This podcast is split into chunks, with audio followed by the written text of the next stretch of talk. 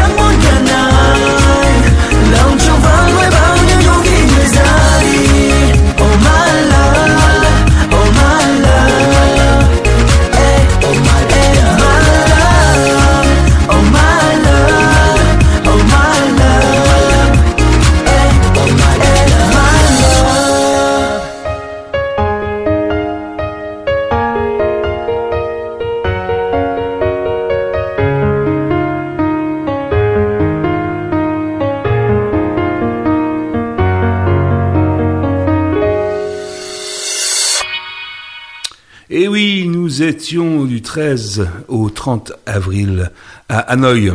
Et nous venons d'écouter d'ailleurs Oh My Love d'un groupe euh, voilà qui est très populaire dans le nord euh, du Vietnam. Et nous, étions d'ailleurs à Hanoï et à Yen Bai qui se trouve à 150 km de, de Hanoï pour donner une série euh, de concerts et présenter dans les hôpitaux et les centres pour enfants euh, la musicothérapie et former aussi les éducatrices.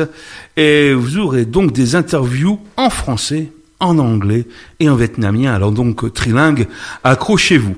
Euh, je vais euh, juste commencer euh, et comme Radio Lézard est international, hein, n'est-ce pas ah, Moi, je fais toutes les traductions, il n'y a pas de.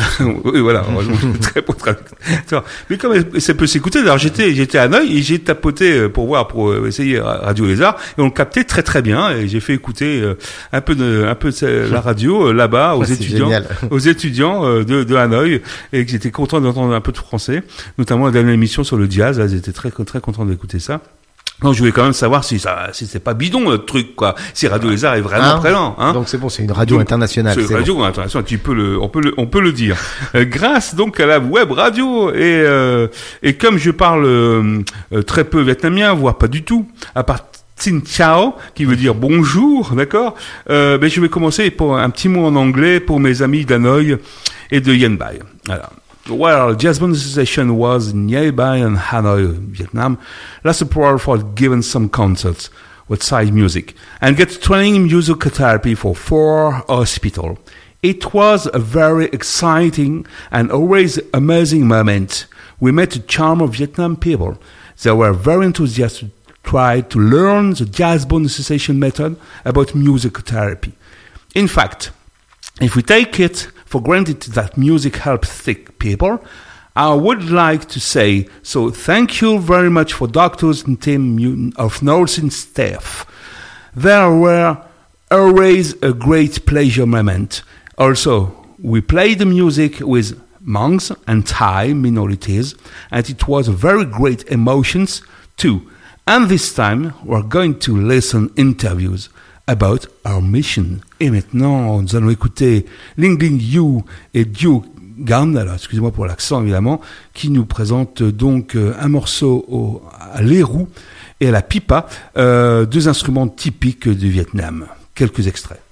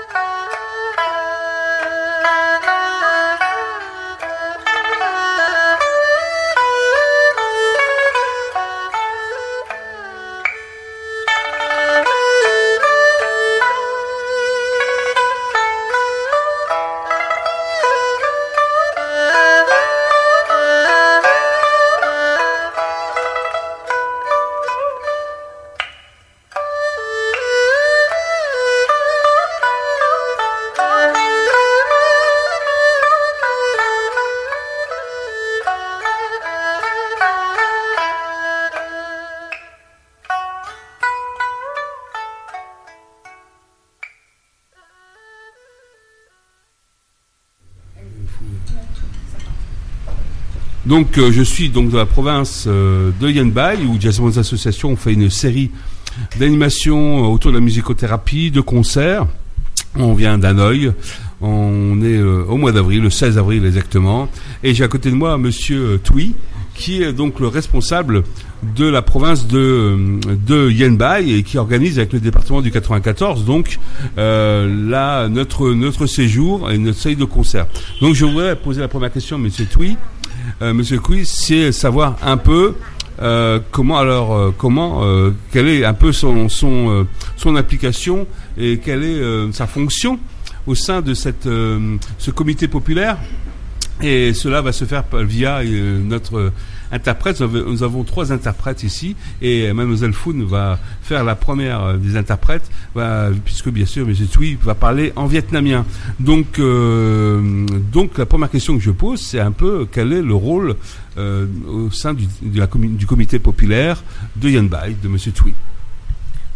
Ông ý muốn hỏi anh là ở chức vụ của anh ở sở ngoại vụ Yên Bái và anh với chức vụ đấy thì anh công việc của anh cần phải làm những công việc như thế nào ạ?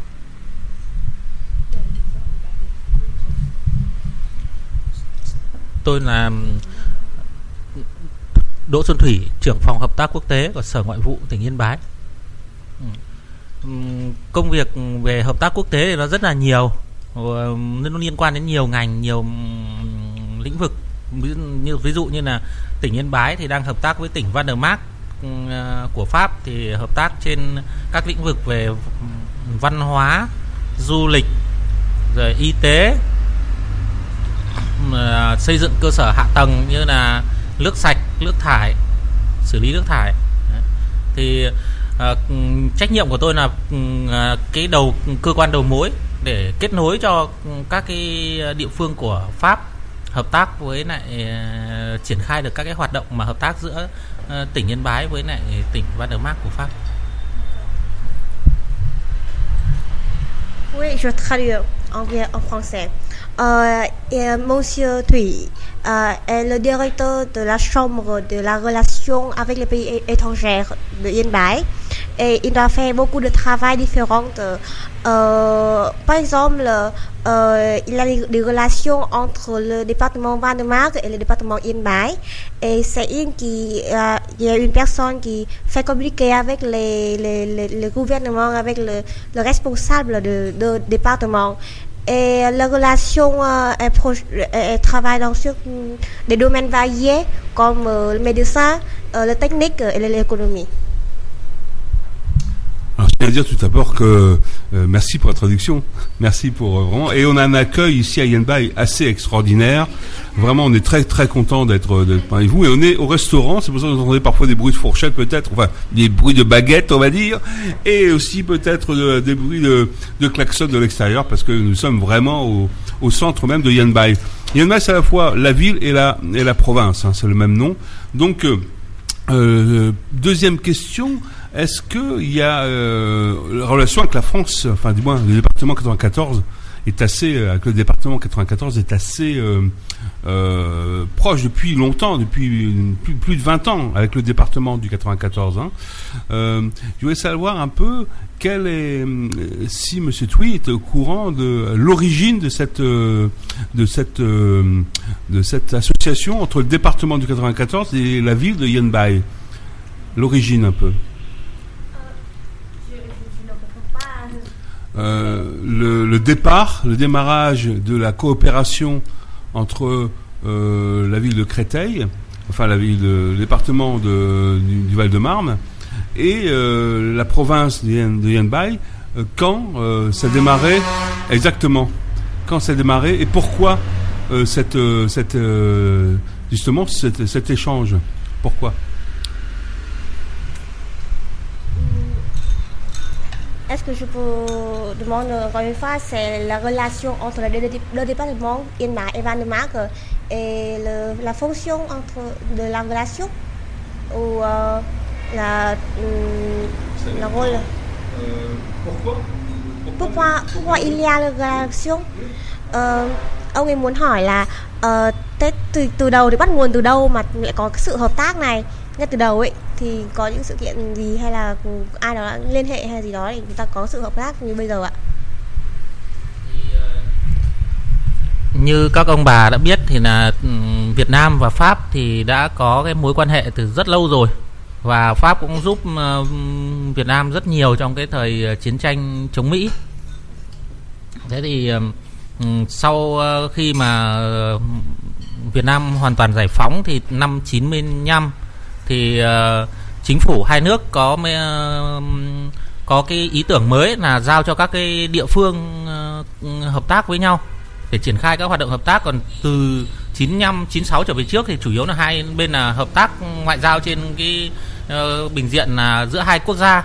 Thế là thấy bảo để gắn chặt giữa người dân của hai nước hơn và thắt chặt cái hoạt động hơn, tốt hơn thì người ta sẽ tổ chức cho uh, các cái địa phương kết nối cho các địa phương và chính vì thế là um, chính phủ Pháp thì uh, giới thiệu tỉnh Van der Mark và chính phủ Việt Nam thì giới thiệu tỉnh Yên Bái uh, cho hai tỉnh và tất nhiên là còn nhiều tỉnh khác nữa nhưng mà uh, hai tỉnh Yên Bái và Van der Mark thì nhân cái dịp đấy thì kết nối với nhau và đến năm 96 thì chính thức bắt đầu thiết lập cái xây dựng cái mối quan hệ hợp tác.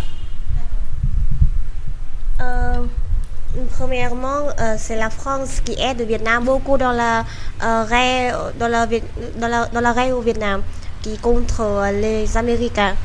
Et euh, après le 1996, euh, il y a une conférence euh, entre deux pays euh, pour euh, avoir une bonne relation et la France qui décide de, de, de, qui décide le, le, père Danemark est représentant de, de ce pays et Vietnam qui décide de, de Yên c'est le département représentant.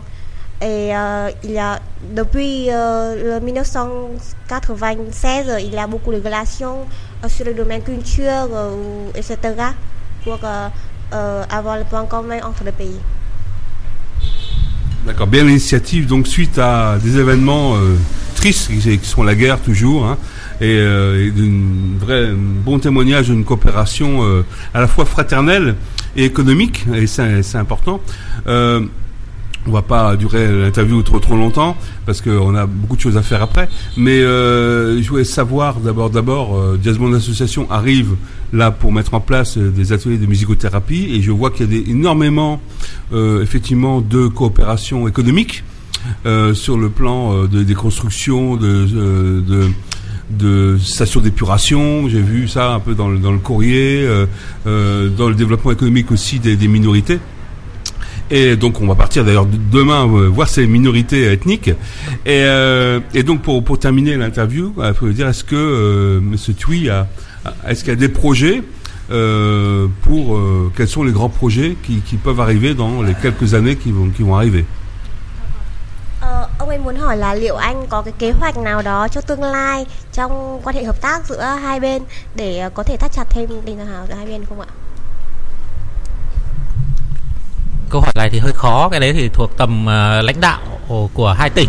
Nhưng mà về phía cơ quan tham mưu thì chúng tôi vẫn tham mưu cho lãnh đạo hai tỉnh là uh, càng ngày thì có nhưng càng nhiều các cái hoạt động hợp tác hơn. Trước đây thì uh, chỉ hợp tác trên lĩnh vực uh, y tế và nước sạch xử lý nước thải thôi. Nhưng mà uh, 6 năm trở lại đây thì đã hợp tác thêm về lĩnh vực uh, bảo tàng này rồi um, văn hóa du lịch thế nên là càng ngày thì càng có nhiều hoạt động hợp tác hơn Il a dit que c'est un, c'est une question difficulté parce que ça, la, parce que ça dépend de, de, de, du gouvernement et ça dépend de plusieurs personnes. Et Mais dans l'avenir, il espère qu'il y a de plus en plus des, des associations qui viennent de, qui être euh, du département Yên Bái dans euh, des domaines variés comme euh, les histoires, les musées, construire des musées ou dans l'échange de, la culture pour que les, la population de Yên Bái peut connaître la France mieux. Très bien. Ben, je voulais donc remercier vraiment euh, euh, d'abord d'accueillir Jazz Bond Association vraiment euh, de cette façon-là, parce qu'on a accueilli comme des rois, on va dire, hein, avec des animations extraordinaires. On a été dans les hôpitaux, on est, on a fait des actions extraordinaires. Enfin, vous verrez les témoignages dans les vidéos et dans le film qu'on va qu'on va mettre en place dans quelques semaines. C'est vraiment merci encore, hein, euh, euh, vraiment. Et puis là, je vais me tourner alors maintenant vers les, étudiantes et l'étudiant qui est là-bas, qui, mange, je dis rien là. Euh, mais et vous allez vous présenter un peu. Alors vous êtes en étude, vous étudiez le français. vous voyez, l'interprète est extra extraordinaire parce que c'est vraiment du simultané. On croirait vraiment des professionnels. Et, et mais vous êtes des jeunes étudiantes.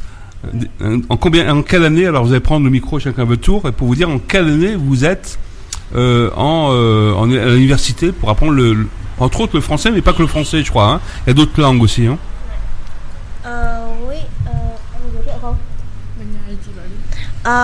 nous sommes trois étudiants de la première année de licence 1 à, à l'université de la langue de l'étude internationale. Et tous les trois euh, ont appris le français depuis longtemps, c'est pas la première année. et nous sommes nous sommes les étudiants volontaires dans cette, euh, euh, euh, programme d'échange de la musique avec le, département Yen Et pourquoi avez-vous choisi le français justement? Est-ce qu'il y a quelque chose qui a, qui a vous attiré le français? Est-ce que c'est la culture française? Est-ce que c'est la musique Est-ce que c'est, euh, je sais pas, euh, Victor Hugo Je sais pas, hein, je, dis des bêtises. Mais euh, est-ce que, est-ce qu'il y a quelque chose qui vous a tiré pour dire tiens, j'ai envie d'apprendre le français plutôt que l'espagnol ou l'italien ou le russe Je sais pas. Hein? Je pense que le français est une langue très romantique. Et dans l'avenir, je voudrais faire mes études en France avec mes amis Peut-être. Mais euh, je pense que euh, en France, il y a beaucoup euh, de destinations et le, la culture de la France est merveilleuse. Et, dans l'avenir, j'y vais pour découvrir un peu, surtout un peu, un peu sur la France et euh, puis sur euh, l'euro, peut-être. J'ai passé le micro maintenant à, à Tron, qui est, euh, qui est donc le, le, garçon du groupe. et pareil, même question, qu'est-ce qui t'a attiré à, apprendre le français?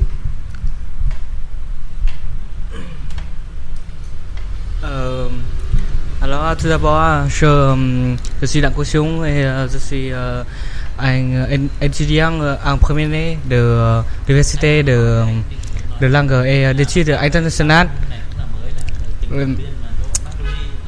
Euh, je choisis le français parce que je pense que le français est très intéressant et amusant. Et euh, depuis longtemps, euh, j'aime beaucoup le, la France. Et le tour FN, je j'apprécie le, le tour FN et je veux étudier étudier en, France, en France et euh, va directement là-dessus FN. Oui. Ah bien, ben, on peut, on peut que souhaiter à, à ces jeunes étudiants de faire euh, un parcours brillant de leurs études et de passer par la France effectivement pour découvrir euh, euh la France et ses habitants évidemment. Et on vous souhaite vraiment plein plein de plein de courage et et plein d'ambition et c'est très bien et découvrir aussi d'autres pays parce que parce que le monde est, vaste. Et, euh, et c'est vrai que c'est très agréable d'entendre des, jeunes qui ont envie de voilà de, de faire le, le, tour du monde de s'investir un peu partout. Et vraiment euh, on a trois traducteurs là fantastiques euh, disponibles. Et je remercie encore beaucoup. Et ben voilà nous allons donc passer euh, maintenant un petit morceau de musique peut-être voilà.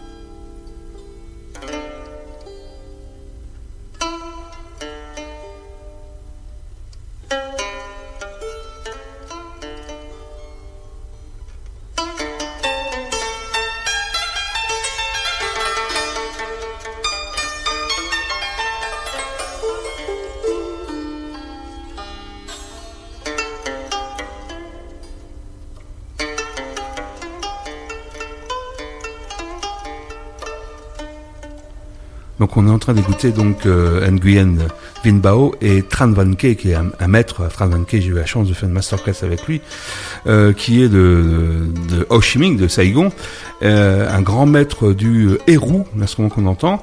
Euh, en ce moment, voilà, et nous allons continuer notre voyage donc au Vietnam avec une interview encore de, bien sûr, des, des, des personnes qui ont qui nous ont accueillis là-bas pour faire de la musicothérapie et des concerts, voilà.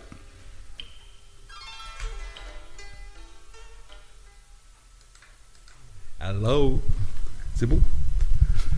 Bon bonjour, je suis donc ici à à Van Can en fait, je suis à 25 km de de Hanoï et j'ai à côté de moi donc le directeur de l'établissement qui, s'appelle euh, Village de l'Amitié. Euh, alors bien sûr l'interview va se faire à la fois en, vietnamien euh, parce que le directeur parle bien sûr le vietnamien, et j'ai euh, sa secrétaire qui, qui en même temps euh, va traduire euh, en anglais. je ferai un petit point après en, en français pour ceux qui, qui, ont un peu de mal. Hello, Mister. How are you? I'm very, I'm, I'm very happy to to be here, and and I'm very happy to be here. And, and tôi rất vui được gặp các ngài. Okay, and I would like to. Um, uh, uh, how many uh, people work here? Here is a structure of, uh, for the children of uh, victims of License Orange. That's, uh, that's right? Yeah. Okay, and how many people works here? Đây thì có bao nhiêu cán bộ nhân viên làm việc ở đây? Đây chúng tôi thì có 60 cán bộ công nhân viên làm việc tại làng hữu nghị Việt Nam. 60 uh, leaders and staffs working here. Okay, okay. And uh, yeah, the, the, establishment is great. Uh, what is the date for the creation of the establishment? The date. Yeah, date. Yeah. Lập làng thì là ngày bao nhiêu ạ? Làng của chúng tôi thành lập ngày 18 tháng 3 năm 98, đến nay thì đã được uh, hoạt động được 20 năm. Uh, the day of establishment 18 of March 1998. Uh, up to now 20 years. And you've got uh, many uh, uh, the f- uh, the finishment about the money. You know, you've got to come from government or uh, sponsored or support or trust. Uh, what uh, what's about alive? It's um, it's um, the money come from uh, as you know government or not? Government support here yeah. đó. Yeah. Government. Yeah. À, hiện nay chính phủ Việt Nam uh, hỗ trợ làng uh, hơn 80%. Thế còn uh, còn đâu là quốc tế uh, hỗ trợ thì ban quốc tế hỗ trợ Uh, at present, uh, the Vietnamese government supports uh, financial for Vietnam Forensic Unit uh, about uh, more than 80%, and the rest, uh, nearly 20% from International Committee for Vietnam Forensic Police. Uh. Vừa rồi chúng tôi mới ờ, tổ chức cái ờ, hội nghị ờ, Ủy ban quốc tế làng hữu nghị lần thứ 17 thế thì trong cái cam kết ấy là ủy ban quốc tế đóng góp là 18% thế còn nhà nước chúng tôi hỗ trợ là còn lại là nhà nước chúng tôi hỗ trợ là phần lớn. And uh, we had just finished the organization of the 17 meeting of International Committee for Vietnam Friendship and uh, we commit uh, uh, Vietnamese government support 82% of financial and uh, International Committee for Vietnam Friendship Units uh, support 18%. Okay, and uh, and now we just uh, finish music animation before your students, your handicapped students, of course, and um, we are very very amazing because there's a very good reception for the music. And your place here is very, very nice, very still, calm, in the um, Zen. and um, I would like um, uh, how um, uh, you you choose uh, this. You always create here, stay here. How how you choose this place?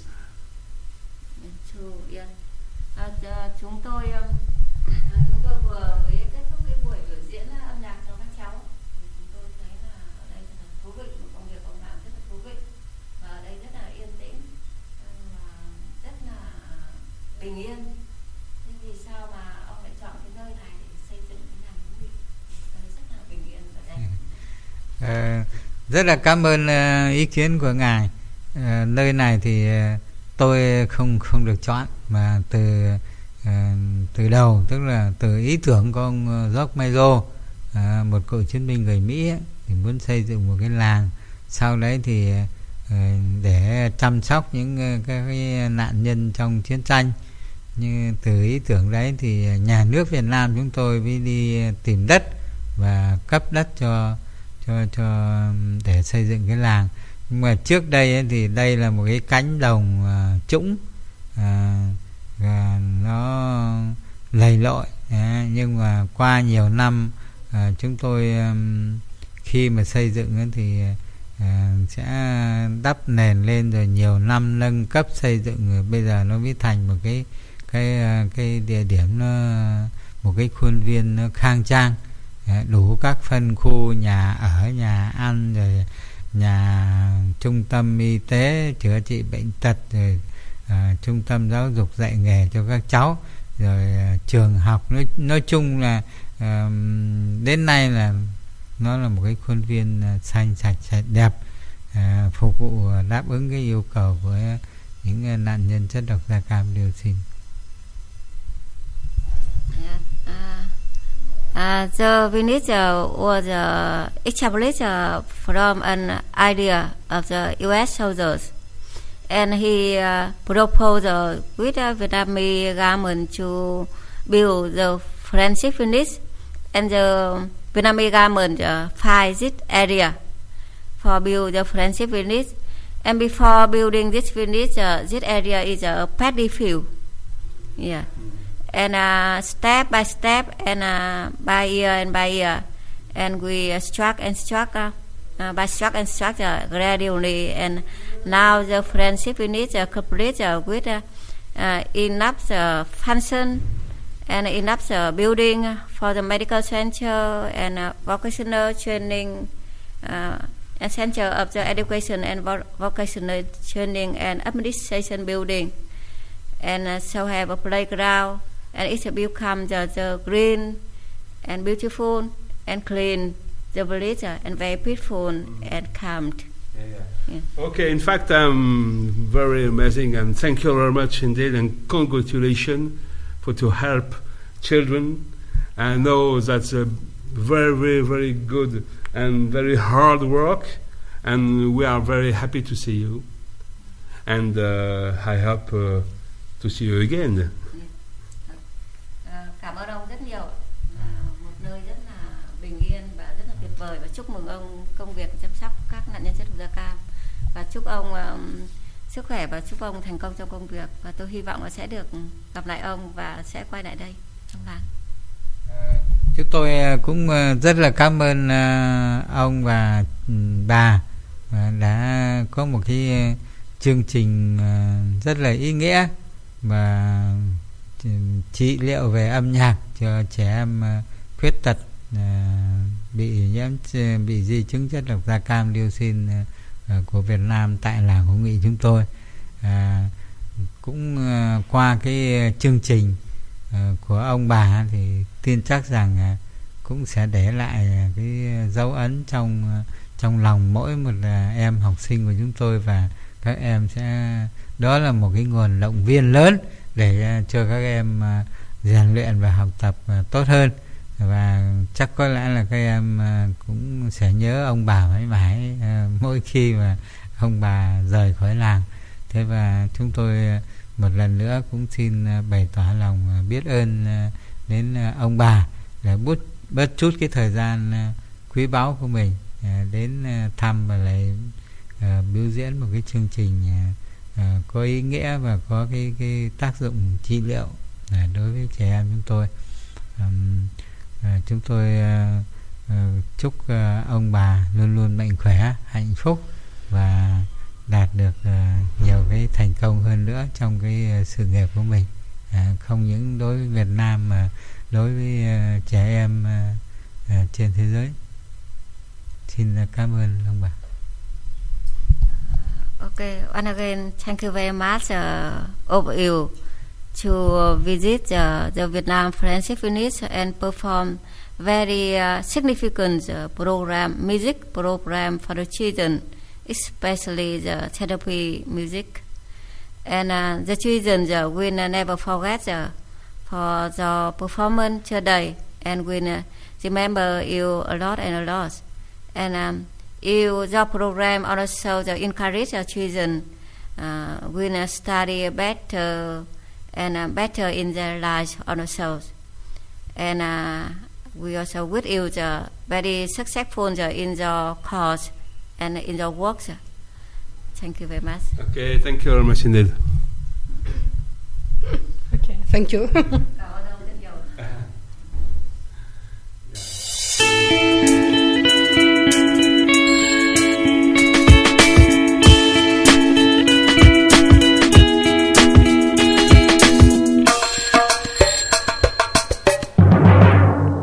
Et voilà, c'était notre euh, notre moment euh, Vietnam, euh, Yen Bai, Hanoï.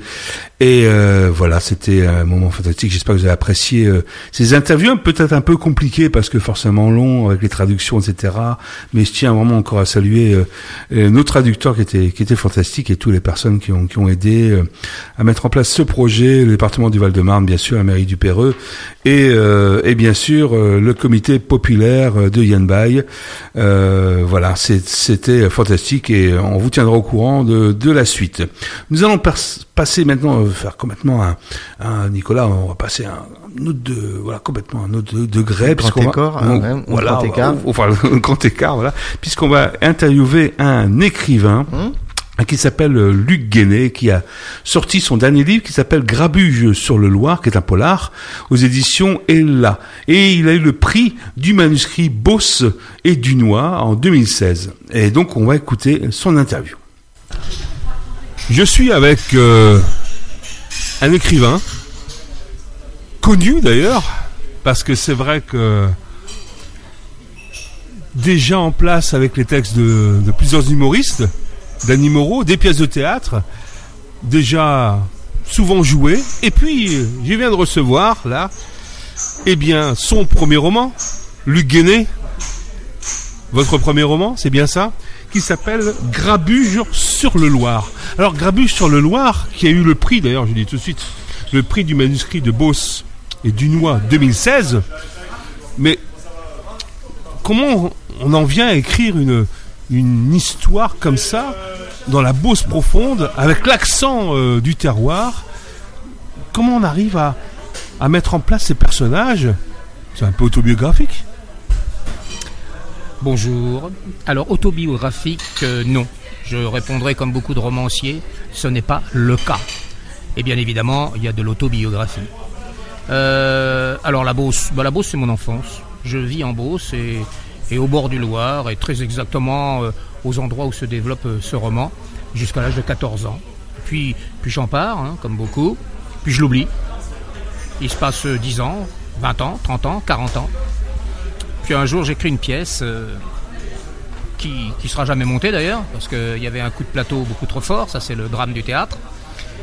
Puis quelques années plus tard, je me décide à remettre le nez dans les tiroirs, euh, je ressors cette pièce de théâtre et je décide d'en faire un, scénario qui devient un roman parce que dans les descriptions, euh, je verse dans le littéraire, je prends plaisir au littéraire, je découvre la liberté absolue euh, qu'est le fait d'écrire.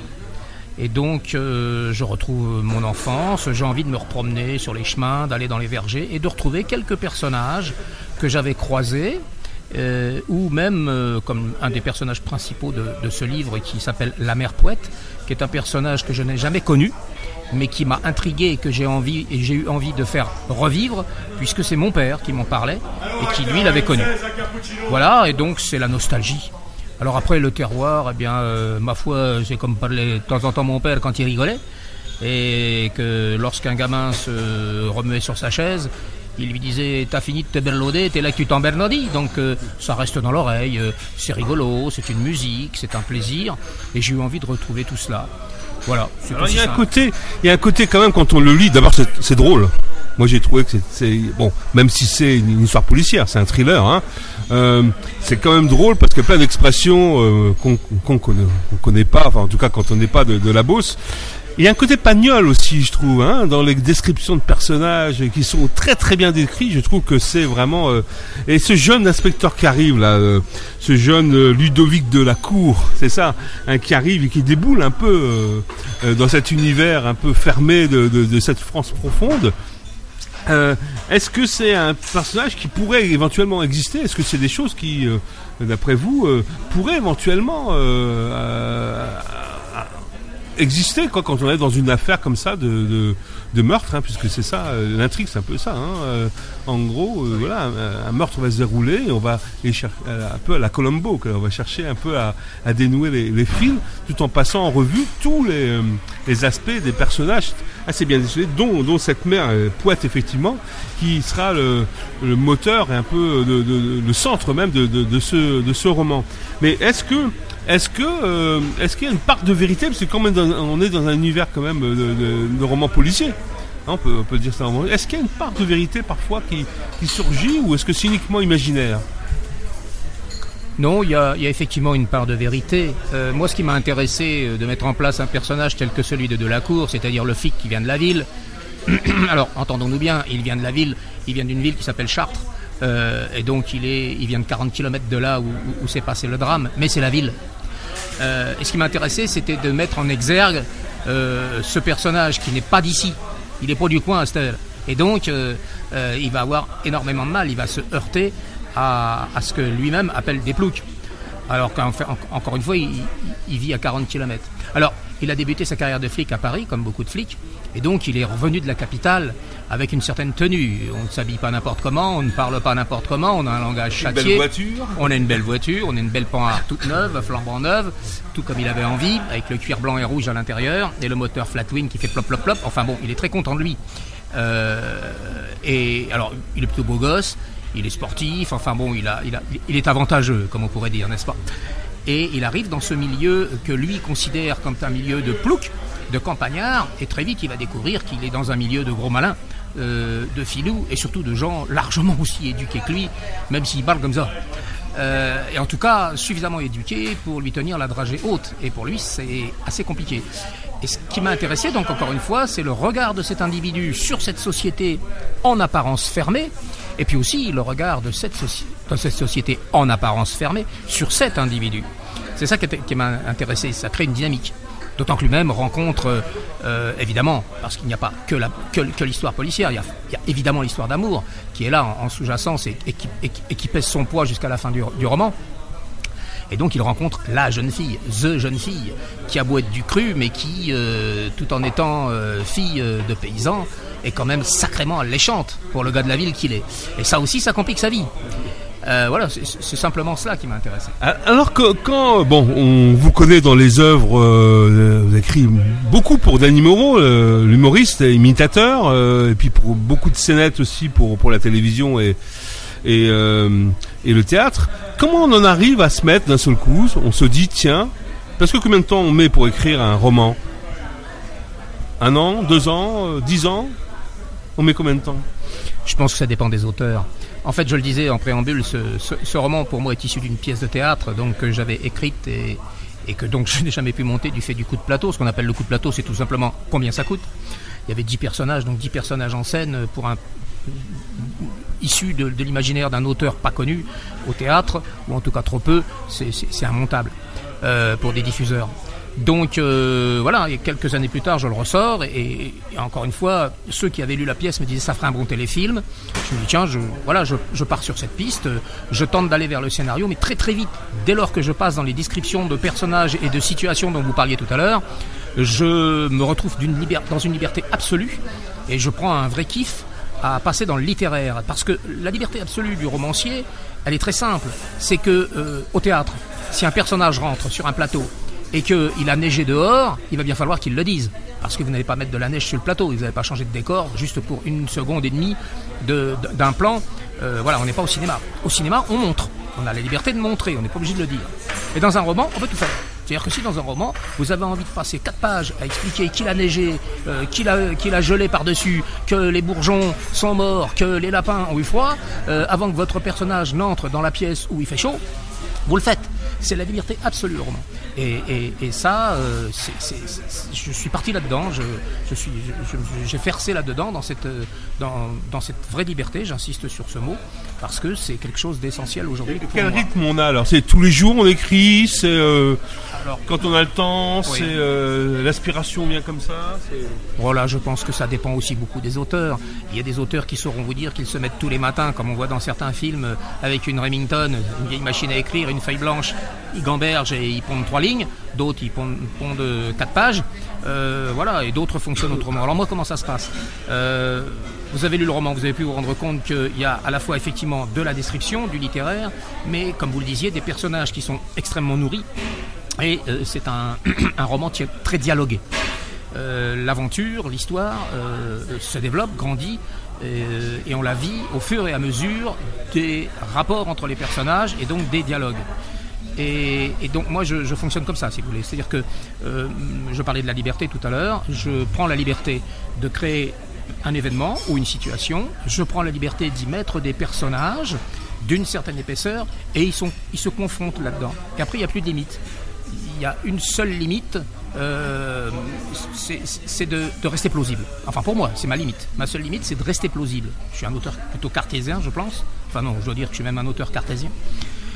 Mais le temps d'écriture, eh bien, écoutez, je dirais qu'entre le moment où j'ai repris la pièce et où j'ai macéré mes personnages, je les garde en tête, euh, que ce soit pour poser du papier peint, euh, préparer un lapin chasseur ou, je ne sais quoi, ou cirer mes chaussures, je garde mes personnages en tête euh, un jour, deux jours, trois jours, la séance, la scène, je la garde en tête. Et puis, quand au bout de cinq ou six jours, ça déborde, c'est que pour moi, il est temps d'écrire. Et quand je lâche ça sur le papier, on peut dire que la, scène est pratiquement terminée. Voilà, c'est quand je l'articulerai avec les autres, que j'affinerai, que je changerai un mot, euh, je déplacerai trois virgules, euh, mais en général, euh, c'est comme ça que je fonctionne. Alors là, c'est le temps des, dédicaces, la distribution du, roman. Est-ce qu'il y a d'autres romans sur le coup qui vont arriver dans les prochaines années, Monsieur Guéné? Oui, oui, oui. Quand on quand on aboutit euh, je dois dire d'ailleurs assez, vite à l'édition de ce, livre, peut-être qu'on parlera de, l'édition tout à l'heure, parce que ça c'est un sport aussi. Euh, quand on a la chance que j'ai eu, entre guillemets, que ça se passe vite et bien, euh, et puis ce prix que j'ai reçu, pour moi c'est comme une espèce de... oui, c'est c'est comme si on me disait bon allez c'est bien ton truc continue. Voilà c'est bien t'as bien travaillé mon grand. Tu, peux faire, tu peux faire encore et, tu peux faire, tu peux faire plus, tu peux, faire mieux, ça je sais pas, on verra. Mais, euh, mais en tout cas, c'est le sentiment que, que moi j'ai eu, c'est le sentiment que, que, je retiens. Ça m'a libéré ça aussi, très sûrement. Et donc oui, j'ai en chantier un autre, un autre roman qui est déjà suffisamment avancé il ne sera pas du terroir, celui-ci. Euh, mon choix, là, ça a été de, m'en aller vers quelque chose que je n'aurais peut-être pas osé en tant que premier roman, d'ailleurs, il faut le dire. Euh, voilà, c'est un thriller extrêmement noir, euh, avec... oui, c'est sanguin, c'est vicieux, c'est méchant. d'ailleurs, et puis bon, après, ça a tous les ressorts. Ça aura probablement tous les ressorts quand même connus du roman. Donc, est-ce que les méchants sont vraiment méchants? Est-ce que les gentils sont vraiment, gentils? Voilà, est-ce que les belles sont vraiment belles? Est-ce que les, vieux intellectuels sont vraiment de vieux intellectuels, on verra ça. Mais euh, ce qui m'intéresse, moi, c'est d'explorer les personnages et encore une fois de les mettre en confrontation dans des situations extrêmes. Alors, quel conseil on peut donner à un jeune auteur qui, justement, a, fait son premier roman et va taper aux portes des éditeurs? Comment que ça se passe? Comment vous avez fait? Quelle, a été votre démarche? Alors là, je serais bien en peine de donner un conseil parce que, euh, en fait, ma démarche a été vraiment celle d'un euh, presque d'un adolescent. Euh, voilà, moi, comme vous le disiez, je, viens du théâtre euh, et, du spectacle. pour avoir écrit et, mis en scène des, spectacles. Hum, donc le roman pour moi c'était une découverte totale. Une fois qu'il a été terminé ou que j'ai considéré que mon manuscrit était prêt, je ne savais pas quoi en faire. Je ne savais même pas dans quel genre classer mon, roman. Alors je suis bêtement allé à la, FNAC. j'ai relevé ce que les éditeurs que je connaissais ou les plus connus qui étaient étalés devant moi euh, éditaient, et je leur ai envoyé. Et bien évidemment, j'ai reçu de très magnifiques lettres qui me disaient euh, c'est fantastique votre truc, mais on ne l'éditera pas parce que euh, ça ne fait pas partie de notre ligne éditoriale. Je me suis rendu compte à ce, moment-là que les éditeurs bouquins étaient un petit peu comme les éditeurs de musique sans doute, c'est-à-dire qu'ils n'éditent que ce qu'ils savent éditer. Mais on ne peut pas leur jeter la pierre, c'est comme ça, il faut bien qu'ils fonctionnent. Voilà. Par contre, j'ai eu un retour, au moins un, d'une maison d'édition euh, costaud, euh, qui m'a fait un vrai retour. Euh, à l'évidence, ils avaient vraiment lu, les autres aussi d'ailleurs probablement. Ils avaient vraiment lu le roman et ils m'apportaient une critique constructive en me disant voilà, finalement c'est un thriller, vous avez bel et bien écrit un thriller et il est dans le terroir. Donc gardez ça, appuyez là-dessus et allez vers des éditions plus petites et plus spécialisées là-dedans. Voilà, c'est ce que j'ai fait. Et puis une de ces éditions m'a fait un retour euh, très rapidement en me disant voilà, il y, a, des concours, hein, il y, y, a des biennales de livres qui existent. Envoyez votre livre, ça aidera peut-être. C'est ce que j'ai fait. Voilà, j'ai été lauréat, donc euh, j'ai eu un prix. Et dans les mois qui ont suivi, euh, une, une maison d'édition a, accepté, a choisi d'éditer, ce livre. Alors, il faut que j'en parle de la maison d'édition parce que les petits éditeurs, comme on les classe, oui, c'est ça, c'est Ella Édition. Donc ça, c'est Bon, ça, ça aussi, c'est une, rencontre et, c'est très chouette parce que euh, ce qui est classé comme petite maison d'édition, évidemment, elle a besoin de vivre. Donc, elle a besoin de ses auteurs, elle a un vrai rapport avec ses auteurs, l'auteur a un vrai rapport avec sa maison d'édition. On est en, quelque, en, d'autres termes, nous sommes dans, dans la même course. On, court dans les mêmes couloirs et on court après les mêmes lignes. Donc, c'est des vrais, voilà, c'est des vraies rencontres. On, on cède. Voilà, c'est, on reçoit une aide, on, est, vraiment partie prenante et c'est, vraiment très agréable. Mais c'est ma seule expérience, pour l'instant elle est unique. Après, de, ce fait, ce que je dirais pour votre question en préambule, là, c'est je dirais à un jeune auteur d'abord d'écrire, qu'il écrive, qu'il prenne la liberté d'écrire. Et quand il aura le sentiment euh, qu'il a euh, une œuvre en main, enfin quelque chose, son œuvre en tout cas, la sienne, eh bien, faut pas qu'il hésite, faut qu'il arrose, faut qu'il envoie. Euh, et après, après, par contre, après, faut être opiniâtre, hein, faut, suivre le bébé. Euh, voilà, faut, faut, faut pas hésiter euh, à, l'allaiter un peu pour que, pour, que, pour qu'il grandisse. Hein. Il faut, il faut vraiment pousser, mais il faut pas avoir peur. Il n'y a aucune raison. Il faut, il faut se lâcher, il faut faire, il faut faire, il faut y aller. Aller au bout de ses rêves, de toute façon. Eh bien, merci Luc Guéné. Je rappelle Grabuge sur le Loir aux éditions là. Et vous pouvez d'ailleurs le croiser un peu partout dans les festivals parce que les dédicaces, voilà, en Beauce. Oui, en juin, euh, en Beauce, euh, je vous rappelle qu'il y a le prix du manuscrit de Beauce et de Dunois 2016, donc n'hésitez pas à aller le voir. C'est un, c'est un, voilà, Chartres, euh, est en train de me dire les villes, c'est pour ça. donc vraiment, c'est un, c'est un très très bon roman que vous, vous pouvez l'emporter embarqué en ce moment dans le train parce qu'on a du temps dans les trains euh, en pleine grève et, aussi sur la plage. Et aussi, voilà, c'est un très très bon roman qui se lit rapidement. Voilà, c'est un très très bon roman. Merci, Le Guéné.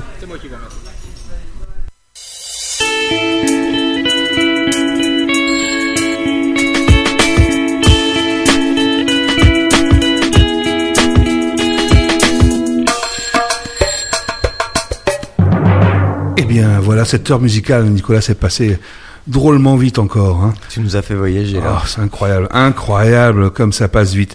Eh bien, euh, nous allons donc, euh, bah, ça touche à sa fin cette émission. Euh, et je vous rappelle deux dates simplement. Le 16 juin, l'audition scène d'expression euh, à l'auditorium Maurice Ravel de Jazz Bond Association, notre école de musique. Donc c'est le 16 mhm. juin. Et, et, puis la masterclass que je vais faire le 30 juin au centre des qui va être intitulée Comment jouer de la guitare en chantant. Tout un programme, mais on en reviendra dessus à l'émission de juin. Et on va finir par euh, eh bien de la musique avec Bao Ti qui nous qui nous va nous chanter Single Lady et je vous dis donc à la semaine euh, au mois prochain même, j'allais dire la semaine prochaine mais non, le mois prochain de le jeudi de 18h à 19h et encore merci à Nicolas et à tous les auditeurs que la joie demeure.